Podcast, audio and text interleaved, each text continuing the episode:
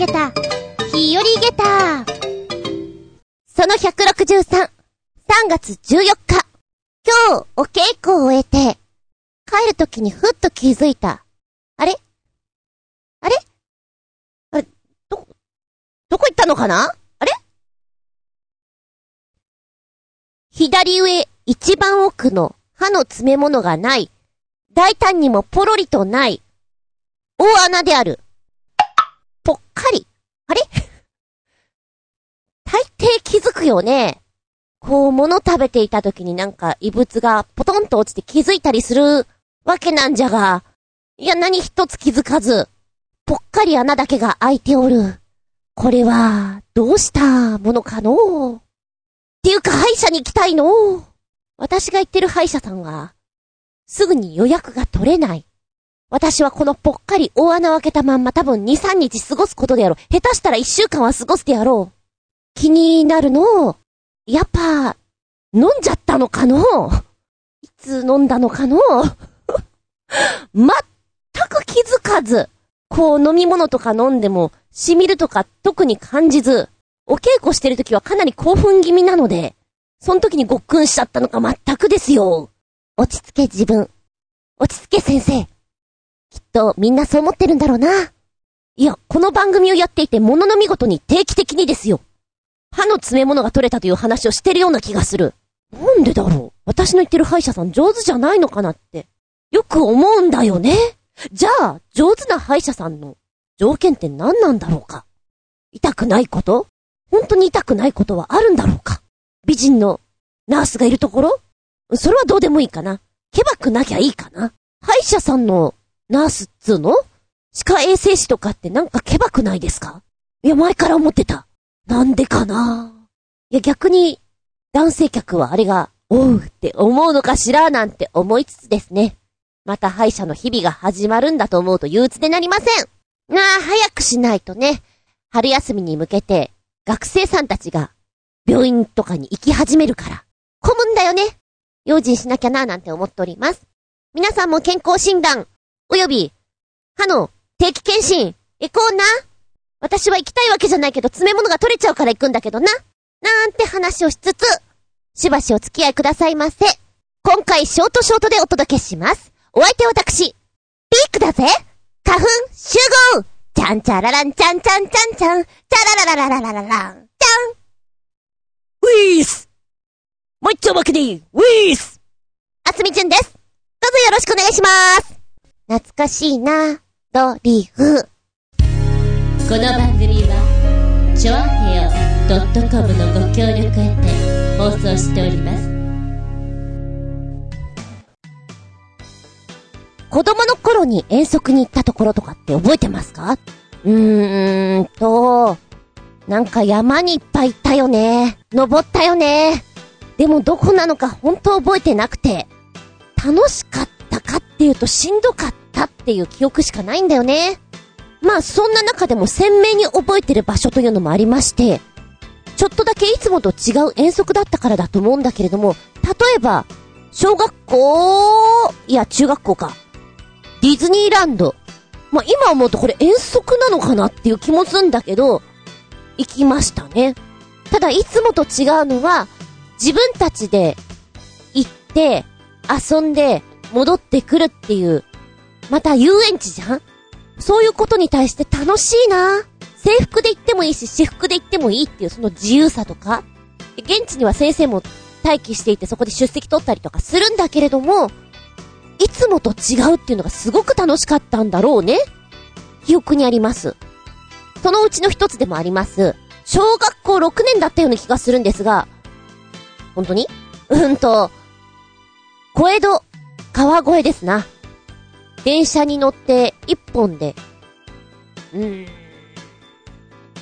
ちゃんと急行乗って行けたのかな？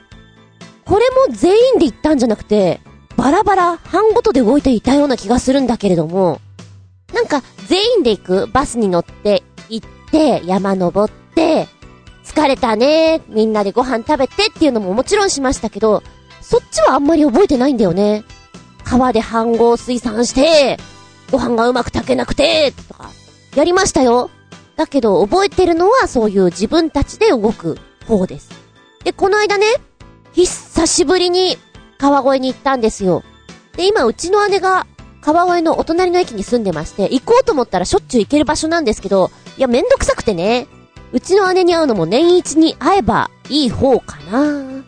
数ヶ月に一回、元気？夕飯何？とか言う。そういう、何？なんで夕飯聞いてくるかなとかそういう LINE をするぐらいですよ。で、子供の頃に行った川越での記憶が、なんかね、レンタサイクルで、街中を走って、芋羊羹を食べて、楽しかったな芋羊羹美味しかったな以上みたいな。そんな記憶がございましてね。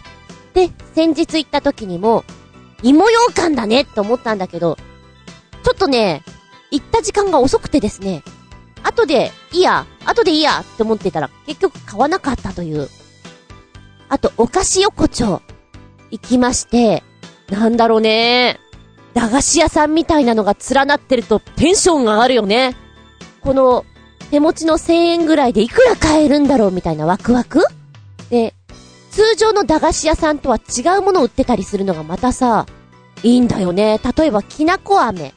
駄菓子屋さんでおなじみの、練った水飴にきな粉を絡めて、そしていただくもの、棒状にしたり、お団子状にしたりして食べるものなんですけども、これもその場で練って、伸ばして、どうぞ、みたいにくれるのが、100円とかであったりさ、あご？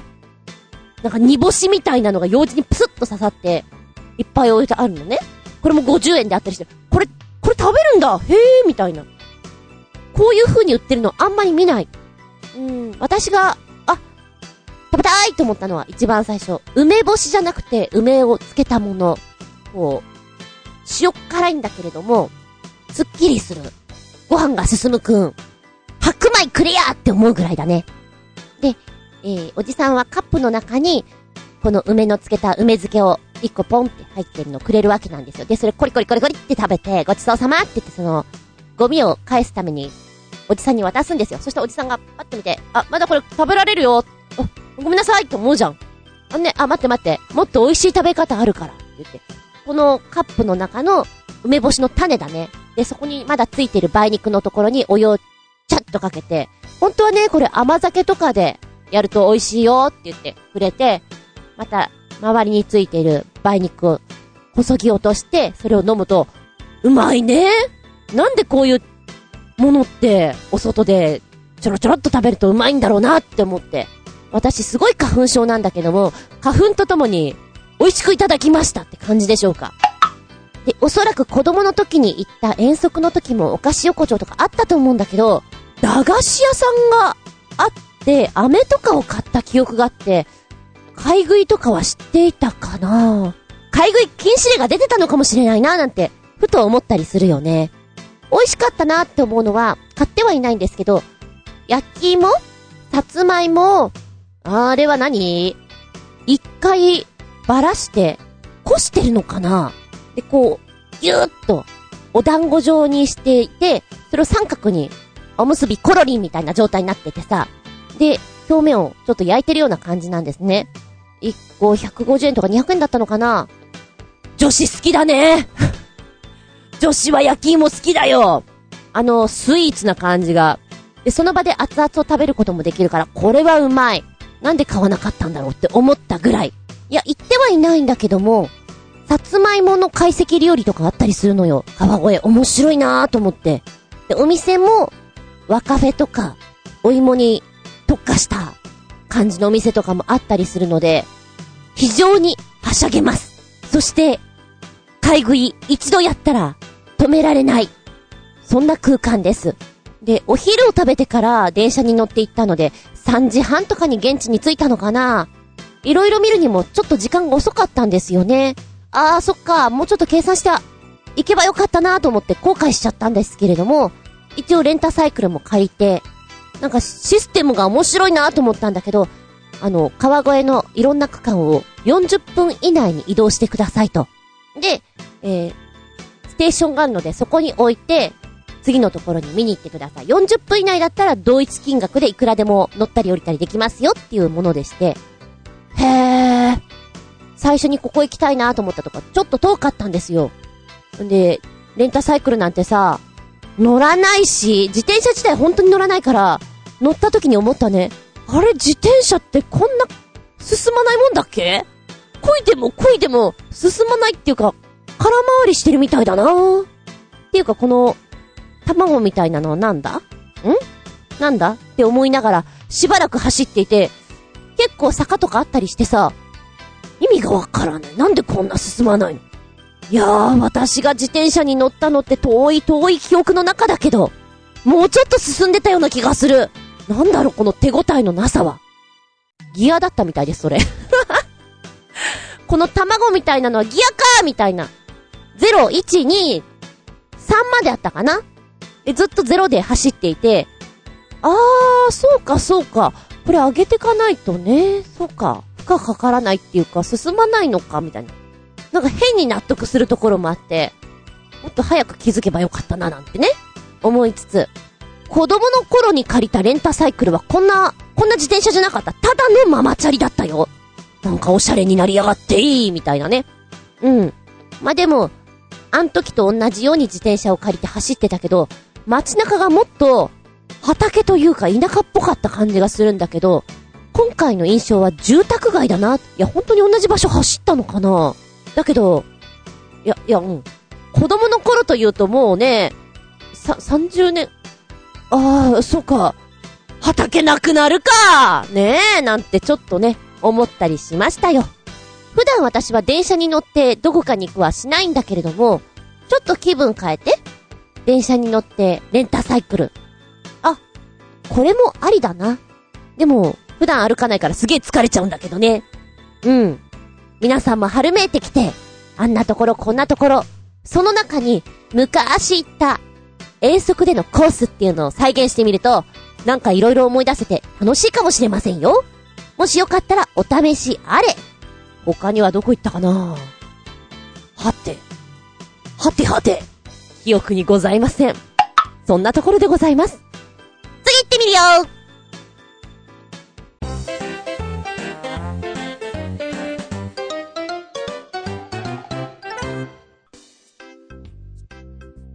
びっくりたまげた、ぶちげた話、からいのまっきー炊飯器をもらった。買わなくて済んだ。嬉しいな。嬉しいな。ご飯を美味しくいただきましょう。まあ、ほかほか炊きたてご飯だったら何でも美味しいんだけど、あえて白米に合うものを好んで今食べております。それって何？それって卵かけご飯。それって何？納豆ご飯。そんな中に、白米と一緒に食べたいなーのランキングの中で、ちょっと私の中では、上位に上がってくるのが、鮭なんですよ。お魚食べないよ。だけどね、白米を美味しく食べるには塩鮭なんだなっていう。なんかインプットされてて、かな。いつもはね、買うとしたらよ、一切れ98円とか88円とか100円以上で買いません。安いの買います。だけど、せっかくの美味しい炊飯器、美味しいご飯、いい鮭を買いましょう。じゃあ、ちょっとランク上げて、二切れで280円とか？隣かな !480 円のこっちかな？みたいなね。もう全然一切れでいいんだけど、ああいうのってさ、セット入りになってんじゃん。だからまあそれで買うんだけれども、二切れ480円。まず買いません、そういう鮭は。お高いで、今の家に越してきてから、お魚を焼いたのは多分、5回も焼いてません。多分3回ぐらいかな？この間焼きましてね。あれ？鮭ってこんなだっけ？なんか随分し、揚げたみたいな色合いになるな。お前謎の鮭だな。あーん。まあまあまあまあ、鮭だからね。いいや。食べよう。と思って、食べたんですよ。すごいしょっぱいの鮭、鮭ってこんなだっけ？正直、魚の味はしない。塩である。え？なにこれ？あれ？あれ？なにこれ？いい鮭を買ったはずなのに？塩の味しかしないとは？これいかに？ん？おばちゃんとっても不思議でさ、たまげたね。あの、食いかけ鮭なんだけど、写真撮ってみました。ご覧くださいませ。この白い衣に覆われた、ちょっと揚げちゃったぞ、感のこの鮭を。そしてこの白く周りにまとわれているの、どうやらこれ、塩のようでございます。ええええ、こそぎ取ると、白いのがこう、パサパサ取れるんですね。ああ、それは辛いはずです。あれ？なんか私、変なもの買ったかな？確かに鮭を買うときに、塩鮭がいいな。でも塩鮭よりも、うーんと、あ、この大辛って書いてある方がきっと美味しいんだろうな。買わないからよくわかんなくて。うん、じゃあこの大辛を買おうと思って大辛を買ったんです。そしたらあんたまあ、塩だよあんたこれ本当に塩だよで、ネットを見たら、あー、そういう鮭なんですか。おばちゃん間違えておりました。一個勉強になりましたうんネットで、大辛、塩鮭とやると、割と、出てくるのね。中には、いやー、最近の鮭って、しょ、しょっぱくないよね。甘いよね。昔ってほら、もっと、しょっぱかった。あれどこ行っちゃったの？なんて探してる方もいるみたいでして、わざわざそれを食べたくて買う人。買うけど、辛くて食べられなくて、しばらく冷蔵庫に放置している人、今うちがそうなんですけども、そんな方もいるようでして、あー。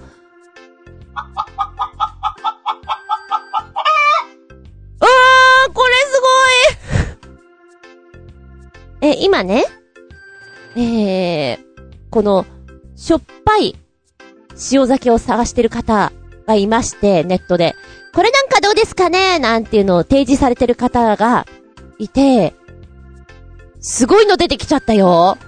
激辛紅鮭のドブ漬け白いな、これ。これ全部し、塩だよね。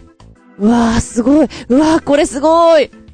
そっかしょっぱいのが好きなのはこの、こまで行くんだね、きっとね。ええー、書いてあるよ、こんなことが。喉乾きそう。この、激辛紅鮭ドブ漬けは、秘密は凍らない塩水にあります。通常、この紅鮭は塩水に漬け込んで熟成させるのですが、実はその塩水に少々秘密がございまして、紅鮭を漬け込む、このお水なんですけども、えー、この塩水ね、濃度が非常に高くて一般的には飽和食塩水と言いまして、これ以上食塩が水に溶けなくなったもの、もう激濃いのですよ。この中に漬け込んでまして、0度以下でも凍らないような状態の塩水だそうです。つまり冷凍庫内では熟成中で、えー、マイナス20度程度でも塩水と紅鮭は凍っていない状態。この状態でしばし漬けておくそうです。そしてここでは、ああ、販売中の昔ながらの塩引き鮭でも十分なくらいのしょっぱさなのですが、奥の手ということで、ドブ漬け。相当な塩分ですからそのまま食べるのではなく、焼いた鮭を少量ご飯と一緒に食べたり、おにぎりの具なんかにしてアレンジしてお召し上がりください。赤字塩分が非常に高い鮭ですからご注意ください。そうだよね。まさに、高血圧のあなた気をつけてねっていうか食べない方がいいよ、腎臓。腎臓にも気をつけて。内臓には、ちょっとヘビーな食べ物だと思います。これ、焼くときは少し長めの時間をかけてね、と書いてありまして、うわー、焼いてく様が映ってるんだけど、そうそう、こんな風になった。鮭ってみんな大体何分ぐらいで焼くの？私ね、結構ほったらかしにして味噌汁とか作っちゃったりするのよ。割といつも焼け目が焦げちゃったりなんかして、ウェルダウンでできるんだけど、今回は、なかなかこの、焼けてこないなっていう印象がありました。この大辛な塩鮭っていうんですかね。まず5分ほど中火ぐらいで焼くと、うっすらと塩が表面に浮き始めて、粉を吹くような感じですかね。そしてさらに10分後、もっとこの塩の結晶が強く出てきます。さらにさらに5分ほど弱火で焼いていきまして、塩の衣ができて、若干きつね色の揚げたような感じになると、はい、ここまでで出来上がりということなんですけれども、そうね。とても綺麗な切り身なんだけども、実際食べるとなると、塩って感じだと思うわ。はーん、すごーい。喉乾きそう。びっくりたまげった。うちで食べていたのは、子供の頃ね。やっぱりちょっとしょっぱかったけど、ここまで塩ギンギンではなかったかな。ちょいしょっぱいぐらい。で、皮とかも油が乗ってて美味しいな。その辺は食べてましたよ。ただ今は、まだだいぶ残ってますよ。ご飯炊いても、どうやって食べようかなって本当に思っちゃうぐらい。今ね、でもこれ見ていたら、あ、そうかそうか、これちょっと美味しそうだなと思ったのが、この、しょっぱい塩鮭、ご飯炊くときに切り身をポンと入れるんだって。で、余裕があったら、生姜の千切りを一かけ入れると、いいよねと。2合でこの切り身を一切れ入れると、ちょうどいい鮭ご飯っていうのかな。あ、これ美味しそうだよね。いいんじゃん？なるほど。鮭フレークね。こう、お茶漬けとかでたまーに食べたくなるの。でもたまーにだからあの瓶詰めを買ってきても、食べきらないんだよねもっと小さいのあればいいのにといつも思っちゃいます。今回のびっくり玉ゲッター。あまりもしょっぱくて鼻血が出るかと思っちゃった大辛塩鮭のお話をさせていただきました。辛いよー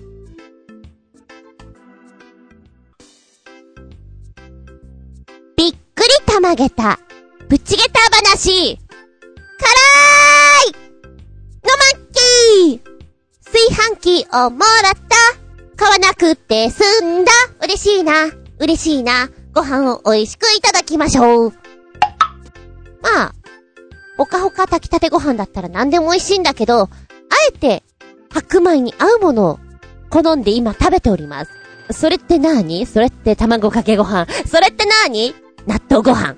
そんな中に、白米と一緒に食べたいなーのランキングの中で、ちょっと私の中では、上位に上がってくるのが、鮭なんですよ。お魚食べないよ。だけどね、白米美味しく食べるには塩鮭なんだなっていう。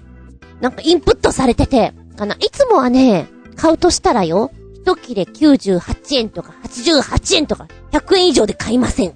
安いの買います。だけど、せっかくの美味しい炊飯器、美味しいご飯、いい鮭を買いましょう。じゃあ、ちょっとランク上げて、二切れで280円とか？隣かな !480 円のこっちかな？みたいなね。もう全然一切れでいいんだけど、ああいうのってさ、セット入りになってんじゃん。だからまあそれで買うんだけれども、二切れ480円。まず買いません、そういう鮭は。お高いで、今の家に越してきてから、お魚を焼いたのは多分、5回も焼いてません。多分3回ぐらいかな？この間焼きましてね。あれ？鮭ってこんなだっけ？なんか随分し、揚げたみたいな色合いになるな。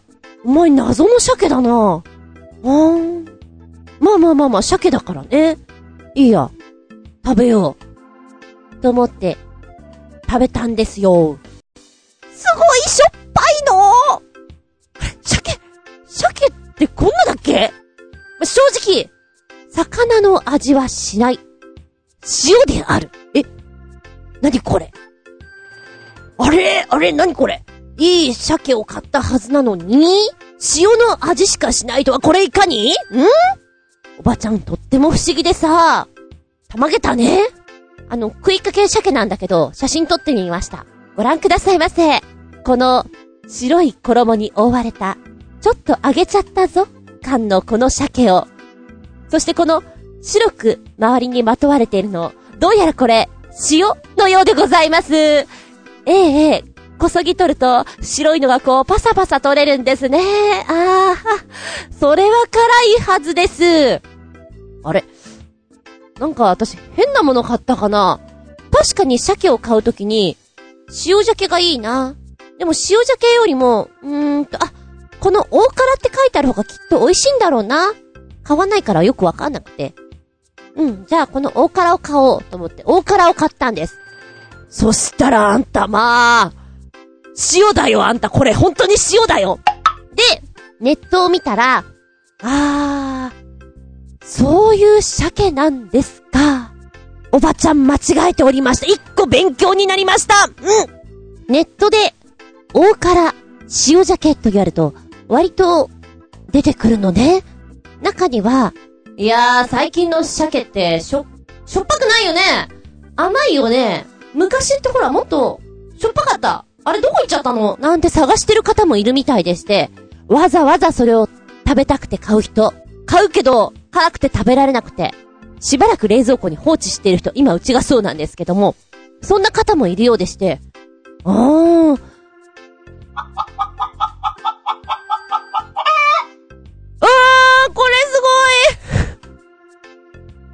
え、今ね、えー、この、しょっぱい塩酒を探してる方がいまして、ネットで。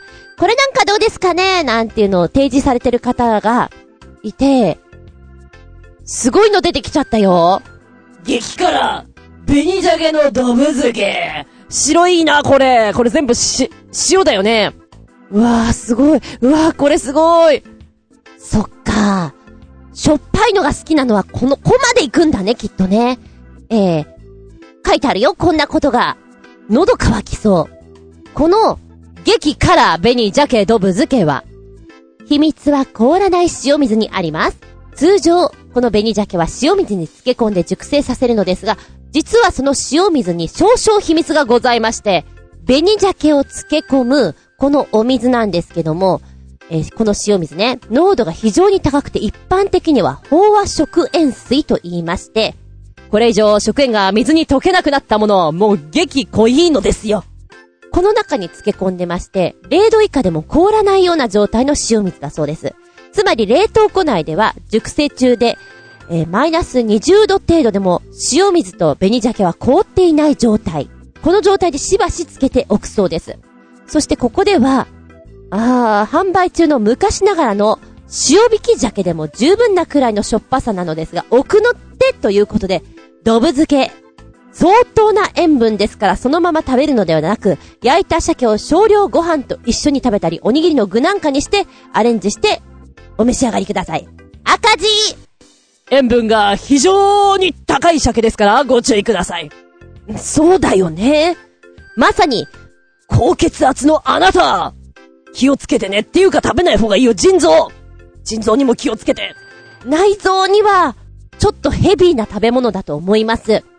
これ、焼くときは少し長めの時間をかけてね、と書いてありまして、うわー、焼いてく様が映ってるんだけど、そうそう、こんな風になった。鮭ってみんな大体何分ぐらいで焼くの？私ね、結構ほったらかしにして味噌汁とか作っちゃったりするのよ。割といつも焼け目が焦げちゃったりなんかして、ウェルダウンでできるんだけど、今回は、なかなかこの、焼けてこないなっていう印象がありました。この大辛な塩鮭っていうんですかね。まず5分ほど中火ぐらいで焼くと、うっすらと塩が表面に浮き始めて、粉を吹くような感じですかね。そしてさらに10分後、もっとこの塩の結晶が強く出てきます。さらにさらに5分ほど弱火で焼いていきまして、塩の衣ができて、若干きつね色の揚げたような感じになると、はい、ここまでで出来上がりということなんですけれども、そうねとても綺麗な切り身なんだけども、実際食べるとなると、塩って感じだと思うわ。はーん、すごーい。喉乾きそう。びっくりたまげった。うちで食べていたのは、子供の頃ね。やっぱりちょっとしょっぱかったけど、ここまで塩ギンギンではなかったかな。ちょいしょっぱいぐらい。で、皮とかも油が乗ってて美味しいな。その辺は食べてましたよ。ただ今は、まだだいぶ残ってますよ。ご飯炊いても、どうやって食べようかなって本当に思っちゃうぐらい。今ね、でもこれ見ていたら、あ、そうかそうか、これちょっと美味しそうだなと思ったのが、この、しょっぱい塩鮭、ご飯炊くときに切り身をポンと入れるんだって。で、余裕があったら、生姜の千切りを一かけ入れると、いいよねーと。2合でこの切り身を一切れ入れると、ちょうどいい鮭ご飯っていうのかな。あこれ美味しそうだよね。いいんじゃん？なるほど。鮭フレークね。こう、お茶漬けとかでたまーに食べたくなるの。でもたまーにだからあの瓶詰めを買ってきても、食べきらないんだよねーもっと小さいのあればいいのにといつも思っちゃいます。今回のびっくりたまげった。あまりにもしょっぱくて鼻血が出るかと思っちゃった大辛塩鮭のお話をさせていただきました。辛いよ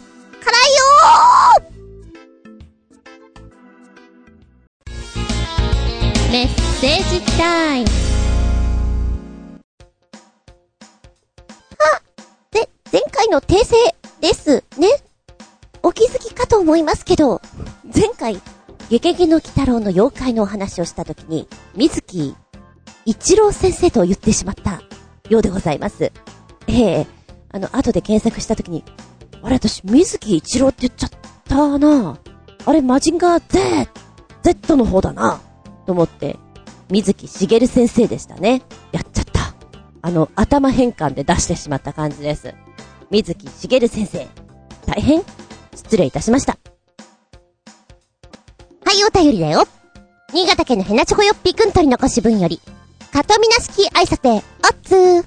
さてと、テレビ CM などでもヤマハの三輪バイクは有名だけど、こんなのも開発中なんだね。どんなのだい？まだ出てこないんだよ。くるくるしていて。最近この子調子悪くてさ、大抵切れるんだよね。ブログとか書いてるともう大抵切れるからもう、イラッとすんだよね。まだ出てこないんです。これおかしいでしょ？あ、来た来た。あはー、これかタイトル三輪バイクも好調のヤマハ発動機、すでに四輪バイクも開発中あは、うん、うん、まあ、うん。これね、たまに街中でこのタイプの子見るんだけど、おばちゃん的には、ちょっとこれをバイクとして見るっていうと、バイクかな？え？ー、ヤマハさんこれバイクかなって大変申し訳ないんだけど文句を、イチャモンをつけたくなる感じ？ヤマハさんのトリシティが出てきたのってどのぐらい前だったっけ？去年、ちょろちょろ見かけたかなって思うけど、うーん、なんか、ちょっと好きになれないデザインなんだよね。まあ、いきなりこう言っちゃうのもなんだけど、えー、まず文面読みましょうか。うんと、これはね、2015年暮れの情報なので、今はもっと新しい情報にもちろんなってますよ。えー、まあ、トリシティを作りましたヤマハさんなんですけれども、三輪からさらに四輪へと研究開発しておりまして、この四輪バイクの研究開発動画が YouTube 等々に上げられているということなんですね。LMW リーニングマルチホイールのコンセプトモデル MWT の9という四輪バイクなんですけれども、パッと見、まあ、アニメとかロボットアニメとかに出てきて、これ、ちょっとガシャンガシャンガシャーンって変形してロボットになりそうな、ボディスーツになりそうな、そんな風に見えます。バイク感っていうか、なんだろうなバイクな感じがあんまりしないんだけどね。ロボットっぽいの私に言わせるとこれは、こちらの MWT の9ないんですけれども、2015年の東京モーターショーで発表されまして、えーさらに研究開発を進めてるからもう出てきてるんじゃないの？ぐらいかな。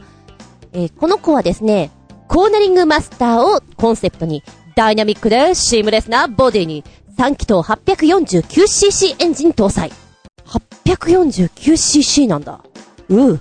フロント二輪がもたらす圧倒的なコーナリング性能と、バンク角を最大化する、外出し、サスペンションレイアウトにより、様々な変化する路面やタイトなコーナーが続く、ワインディングロードを自在に駆け巡る高いスポーツ性を追求している。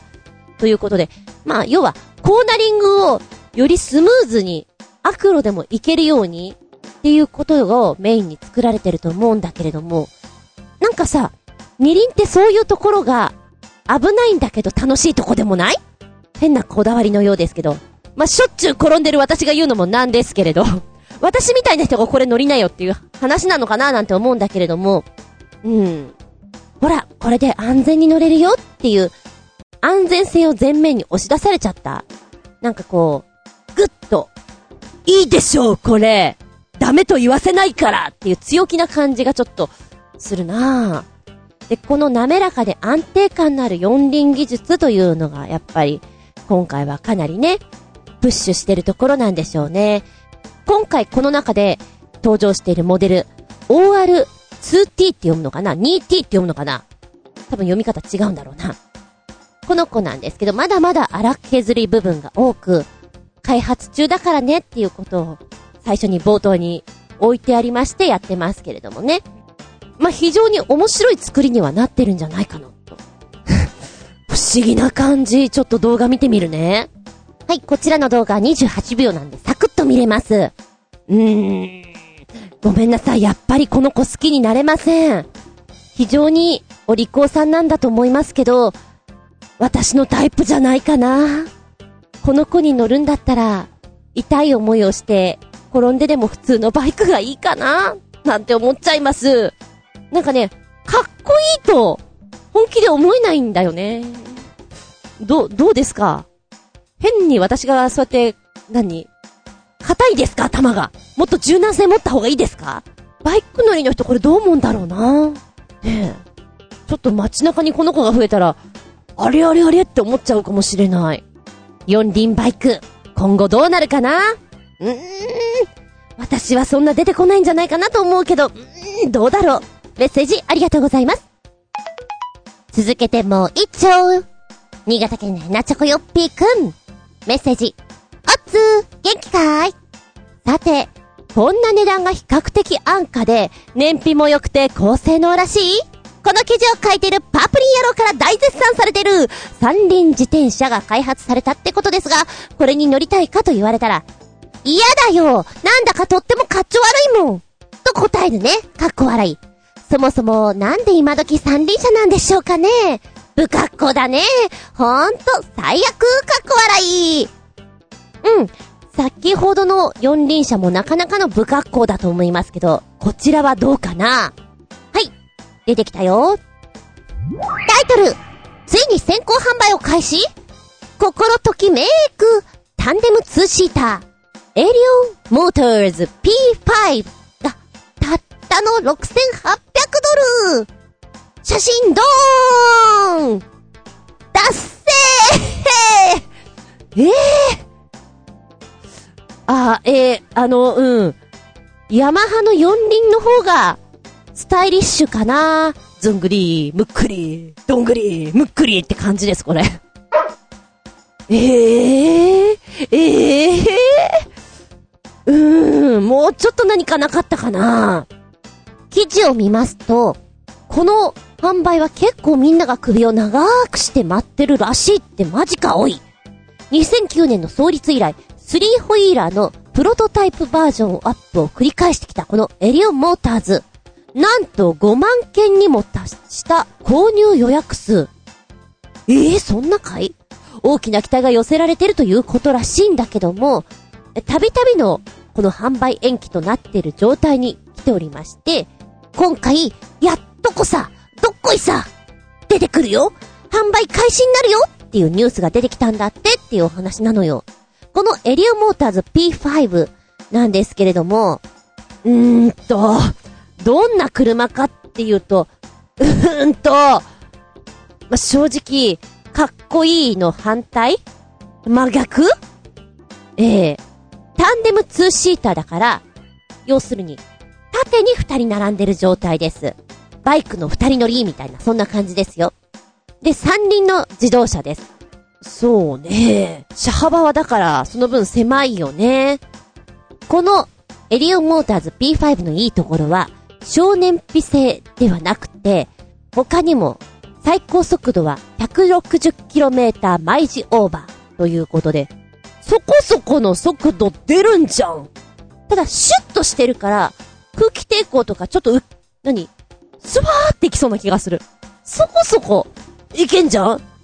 可愛い姿で高性能が自慢。はい。はい、ここで。質問。可愛いの定義は何ですか？とちょっと思わなくもないです。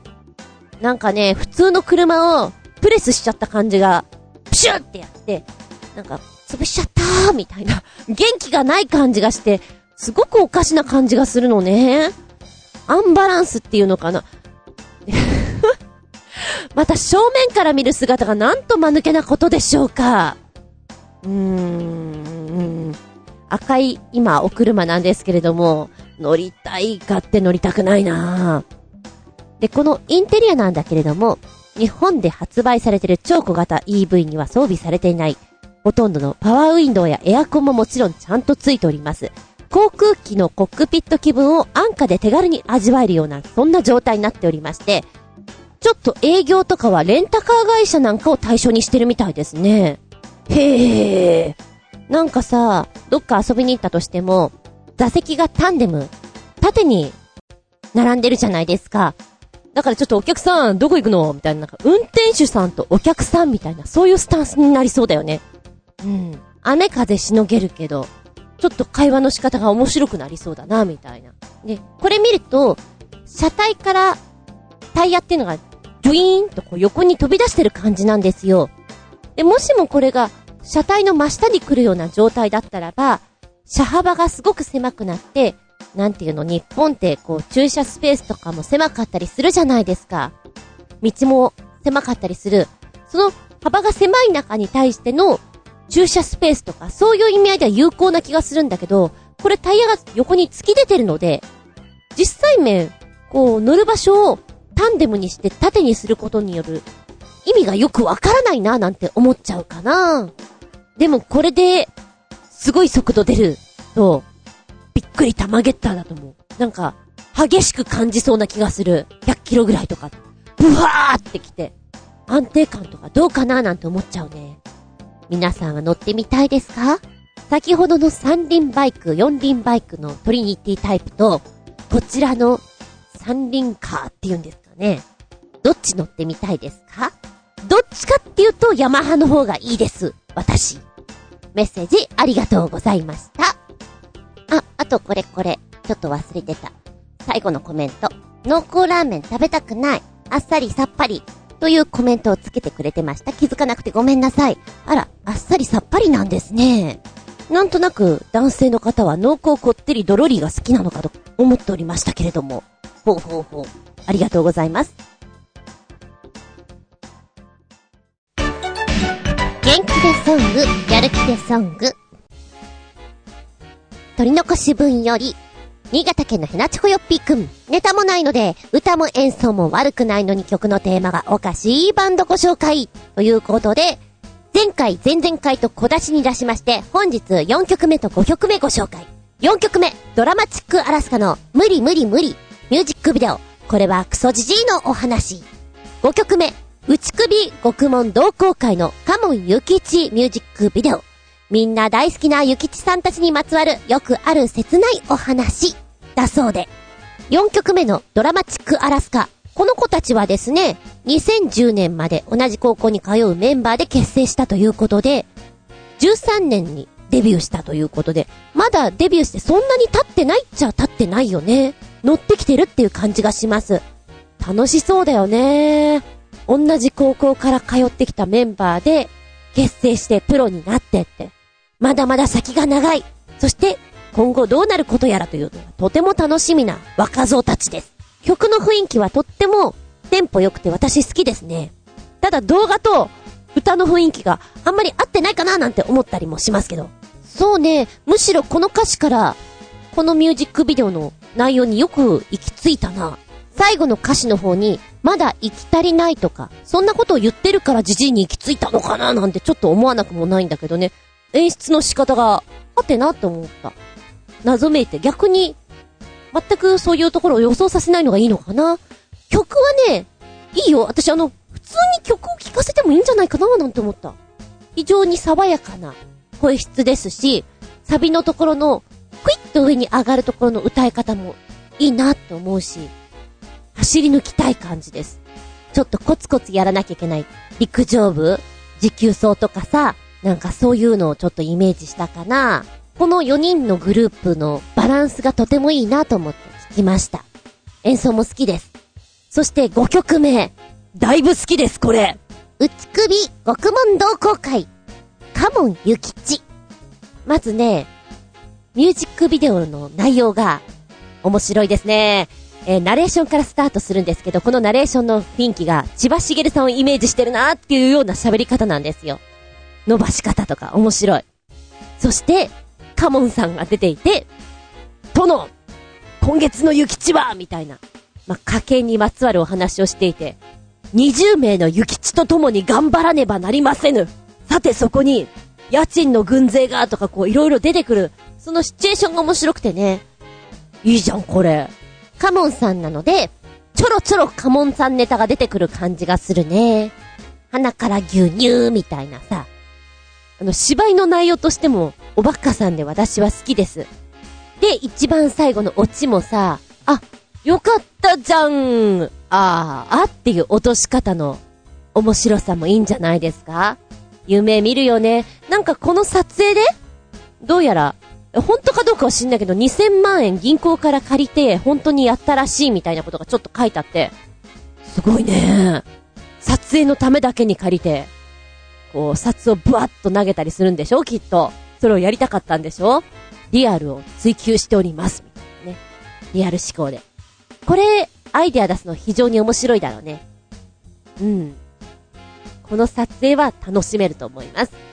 内首獄門同好会。この曲は眠い時に聴きたいな。元気が出る出る、眠気が覚める。そんな曲です。多分、多分、ゆきち。本日2曲メッセージありがとうございます。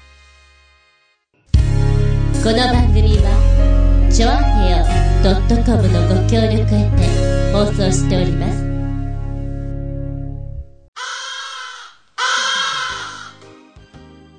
はい、そろそろ終わりになってきました。本日、ショートショートのお付き合いありがとうございます。次回は、来週、メインテーマ、本編に入りたいと思います。下駄163後編。テーマは、ずる休みでした。ね、世間一般は3連休みたいなので、ちょっと今週よりはお時間ができそうなので来週、本編に持ってきたいと思います。ちょうど今、年中さんのクラスでやっている台本の中でね、主人公ゆかりちゃんが、ママに、お腹が痛いって言って幼稚園を休む。それが癖になってしまって、あんまり幼稚園に行かなくなっちゃう。っていうような、そんなワンシーンをやってるんですね。ママごめんなさい。お腹痛くないのに痛いって言って、ごめんなさいみたいな謝るシーンやってるんですけども、そこを見たときにね、ずる休みか。どんなのあったかな？我々が子供の頃、小学校、中学校義務教育ですよね。休むのは、本当に病気がひどい時、体がしんどくて辛くて、そういう時だったら OK だけど、それ以外のお休みって何か許されないものがありました。でも今は、ご家庭の事情というか、パパやママのお休みが日曜日じゃなくて平日じゃないとダメだから。だからお休みするよ。別にズルじゃないよ。正当なお休みだよなんていうのもあったりしてさ、いろいろだと思うんだけれども、その理由付けとかも面白いなと思って、ずる休みを持ってきてるわけなんですね。え、バイトの時は結構使ったかなええ。正直に、行きたくないから休みますじゃなくて、うまい理由をね。今やると、ちょっと小賢しいなと思うんだけど、そんなこともあったりです。メインテーマ、ずる休み。これ、来週やります。よろしくどうぞ。はい、お便りはですね、調和編をホームページ、お便りホームから入っていただきますか、もしくは私、ずんこの独り言の方にメールホーム用意してございます。こちらからポチッと入っていただけるといいかな。あとは、直接のメールアドレス、全部小文字で、geta アンダーバー zun アットマーク yahoo.co.jp geta アンダーバー zun アットマーク yahoo.co.jp こちらまで送っていただけたらと思います。ずる休みいろいろネタ、ぜひお送りくださいませ。では次回は、3月21日、日付が変わるその頃に、下駄 163.5! こちらをお聞きいただけたらと思います。お相手は私、この間、ドンキホーテのおもちゃ売り場、そこにですね、動画が流れていて、戦隊ものをやってたんです。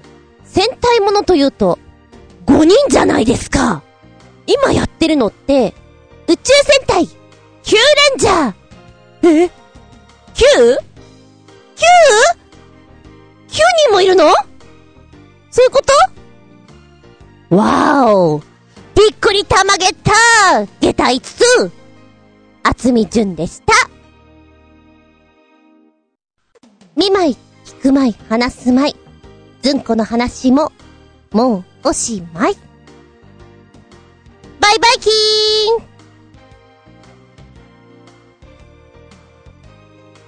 テレ朝さんのホームページポチッ。おー！確かに9人います。もう戦隊ものやってさ、随分になるじゃん？ネタも尽きてくるよね忍者もやり、あれもやり、これもやり、さてどうしようか。うーん。会議の中で皆さん悩みまして、ポン人数増やしましょうポンいいですねそんなとこでしょうか ?9 人か。今、カラーを見ると、だいたいほら、レッド、ブルー、ピンク、イエロー。あれあと何が足りない？グリーンとか？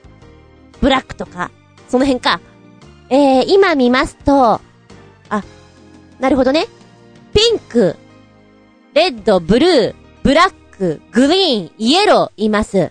さらに新色。新色です。オーレンジがいますね。あと、最初これ黄色かなと思ったら、黄色とはちょっと色分けされてまして、ゴールドなんですね。ゴールドの真逆ということで、シルバーがいるんです。へえ、これで9人なんだ。名前がまた、どうしよう。名前が面白いよ。なんとなく、私が子供の頃だったら、アキラとか、ヒカルとか、モモコとか、そんな名前だったような気がするんですよ。昭和だね。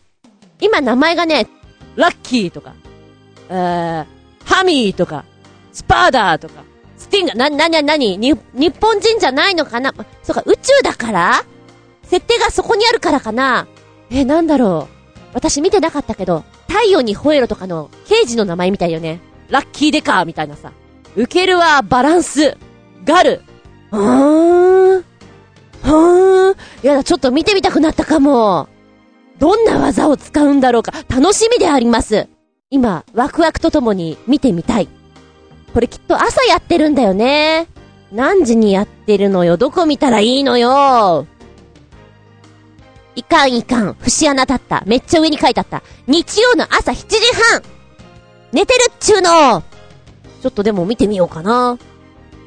日常の些細なところで玉ゲッター !5 人から9人へ玉ゲッターそしてこのネタだったら海外にも持ってけるぞそこを狙ってるのか？商品グッズも9人だとちょっとお高くなるぞそんなところでしょうか。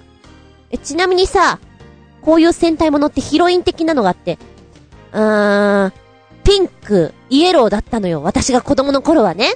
今ピンクはね、ピンクは生身の人間じゃない。何か人形みたいなの。そしてイエローは男の子。グリーンが女の子です。変な角みたいなのがある。はーん。いろいろ変えてきますね。びっくりたまげた？気分盛り上げた。ゲタゲタ。